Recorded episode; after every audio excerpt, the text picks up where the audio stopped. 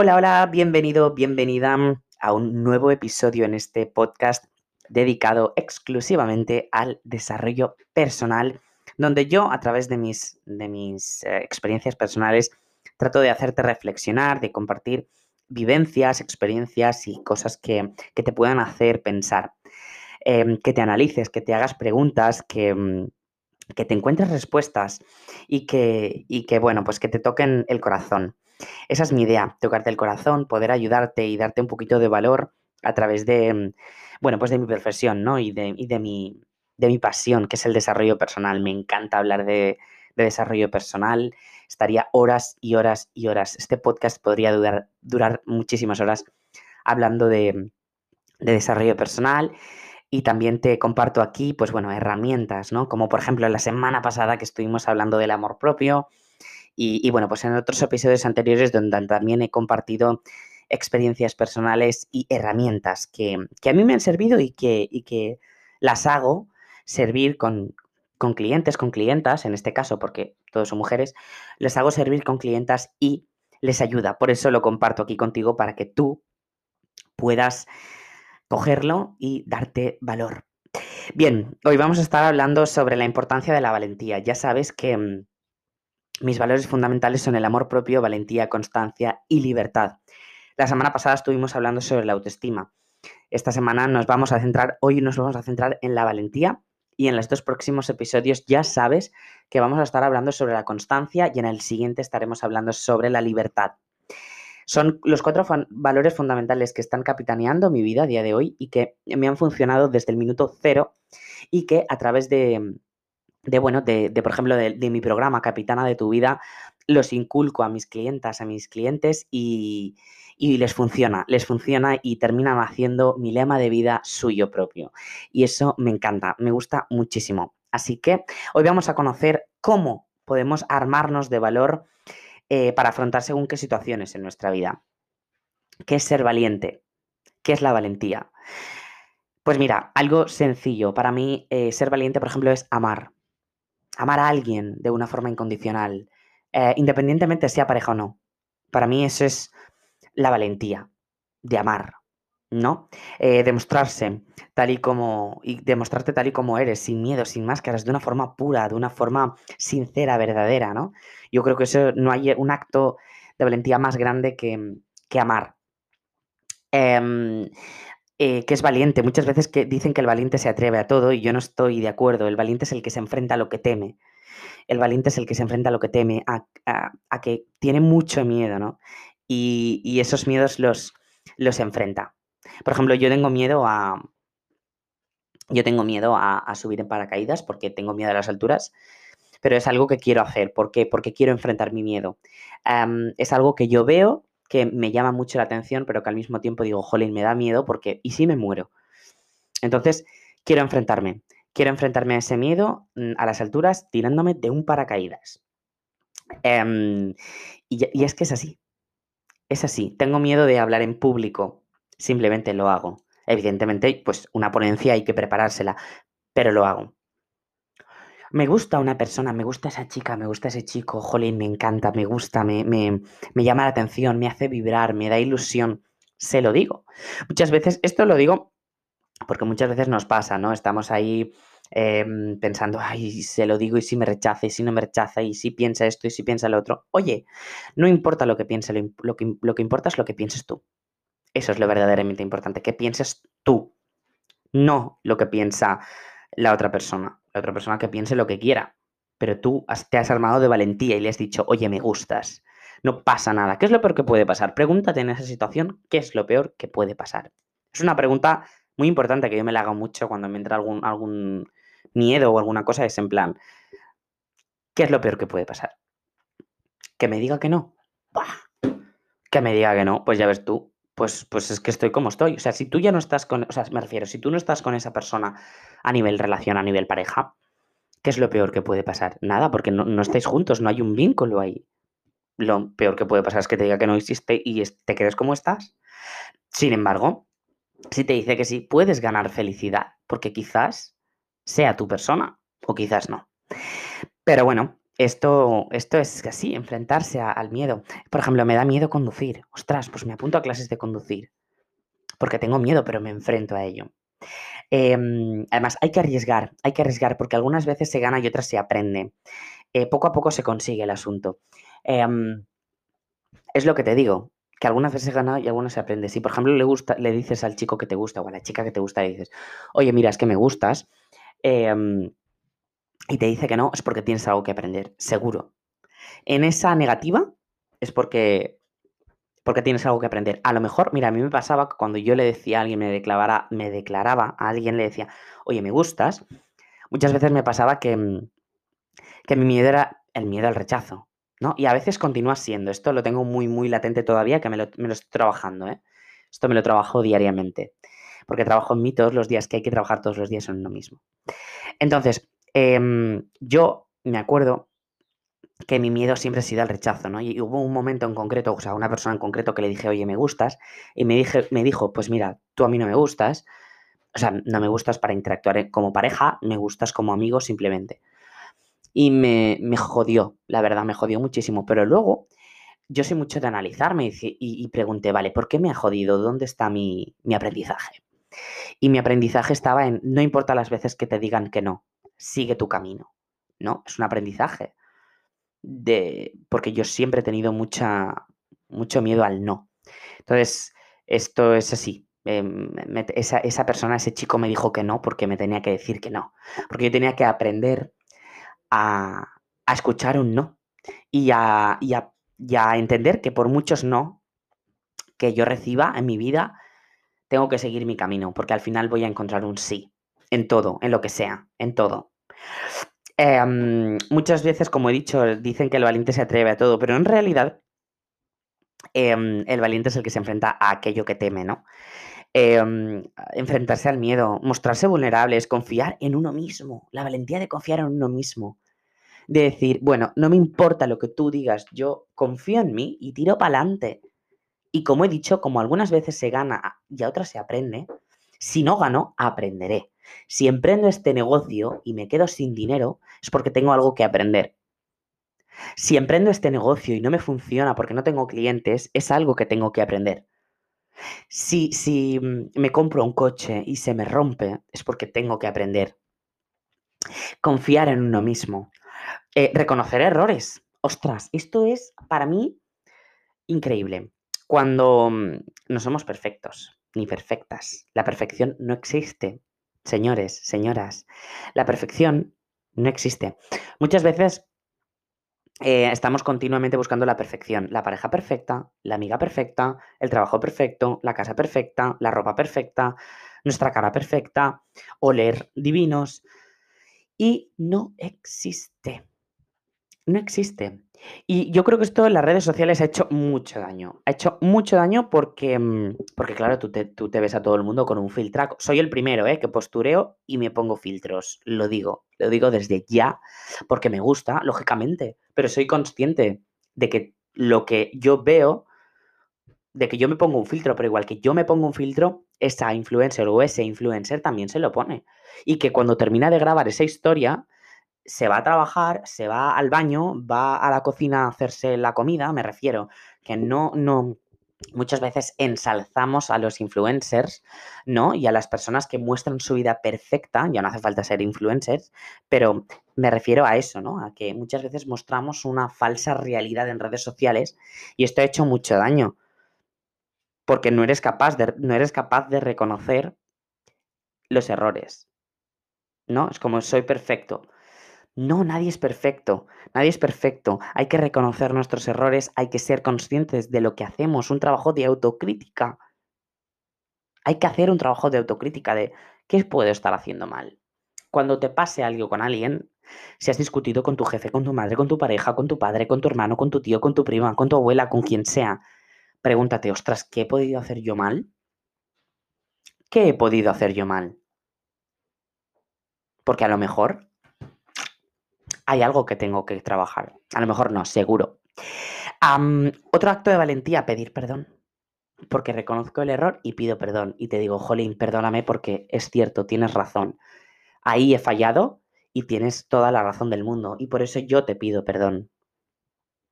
Esto para mí, mira, yo te digo, si alguien, un chico viene y me dice perdón, me puedo enamorar. Qué fácil soy, ¿eh? No, pero me refiero a que pedir perdón es súper importante. O sea, reconocer los errores y pedir perdón. Porque muchas veces puede, puedes errar, puedes fallar y no darte cuenta. Y, y, realmente has fallado sin darte cuenta. Tu intención no ha sido hacer daño, pero a lo mejor has hecho daño o sea, inconscientemente, sin darte cuenta de que estás haciendo daño. Entonces, si no eres consciente y aún así pides perdón, em, hay que quitarse el sombrero frente a ti. Porque, mira, yo soy una persona que, mm, bueno, pues eso, ¿no? Me considero una buena persona, no intento no hacer daño a nadie. Y a veces eh, me ha pasado, ¿no? De, estar con alguna amiga charlando y tal, y de, y, de, esos momentos, ¿no? Que estás con una copita de vino, estás cenando en, algún, en algún restaurante bonito, o dando un paseo, comiéndote un helado, lo que sea. Y me han confesado, oye, mira, pues en aquel momento me dolió que hiciste esto, pero nunca te dije nada porque porque bueno, no le di importancia. Y entonces yo le dije a mi amiga, pues mira, me lo tienes que decir siempre. Me lo tienes que decir siempre igual que yo a ti si encuentro algo en ti que no me gusta o veo que me has hecho daño. Me lo tienes que decir porque quizá ese error que yo tuve contigo lo he repetido con otras personas y no me he dado cuenta y estoy haciendo daño a la gente sin darme cuenta.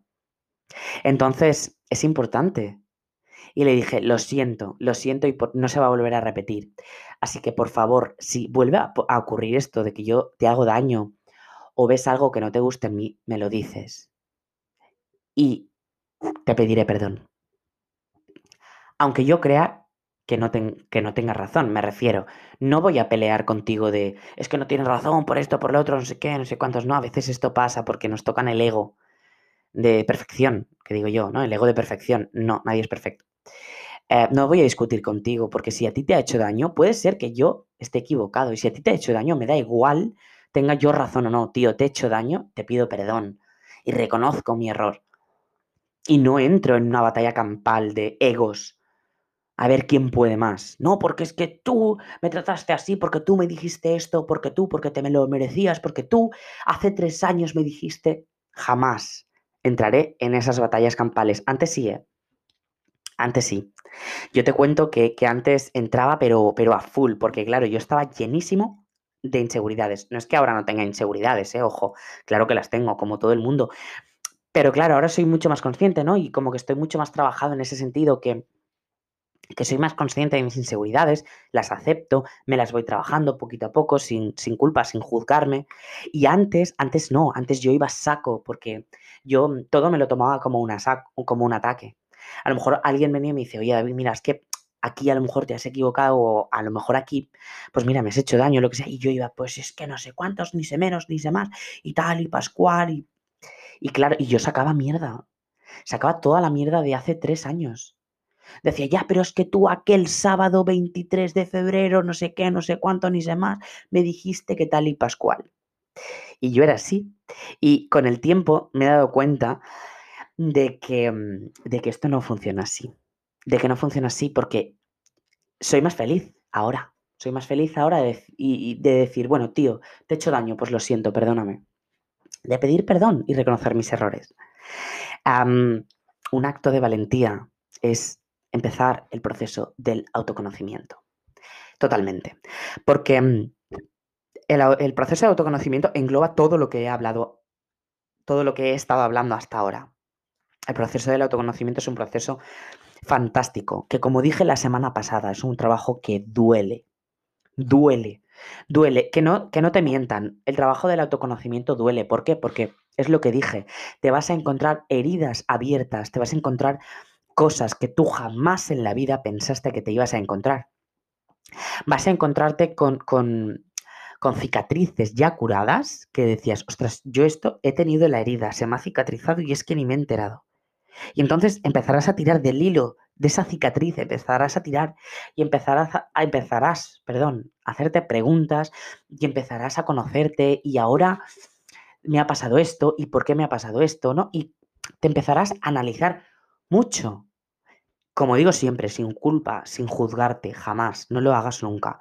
Pero sí es cierto que es un proceso muy que hay que tener mucho valor para hacerlo. No todo el mundo está dispuesto. Y yo te voy a decir una cosa, si estás escuchando esto, te doy la enhorabuena porque gente que escucha este tipo de, podcast, ponencias, eh, lee este tipo de libros, em, es, para aplaudir, porque a lo mejor tú en tu día a día no te haces las preguntas, mm, ¿no? De decir, bueno, que quiero como lo quiero, ¿no? O, no te analizas tanto, pero escuchar esto te motiva, o, leer un buen libro te motiva, ¿no? A lo que me refiero es que eso también es un acto de valentía, ¿no? Y que te estás preguntando cosas. Si estás escuchando esto, lees libros de desarrollo personal o, o ¿no? Y estás en este mundillo de alguna forma u otra, es que es que te estás preguntando cosas y te analizas inconscientemente o conscientemente te vas analizando. Y esto es importante. una, una, persona valiente es aquella que, está decidida a aprender. Una persona decidida a, aprender, eh, firme, se encuentra firme ante sus miedos, es decir, reconozco mi miedo y voy a por él y lo enfrento. No.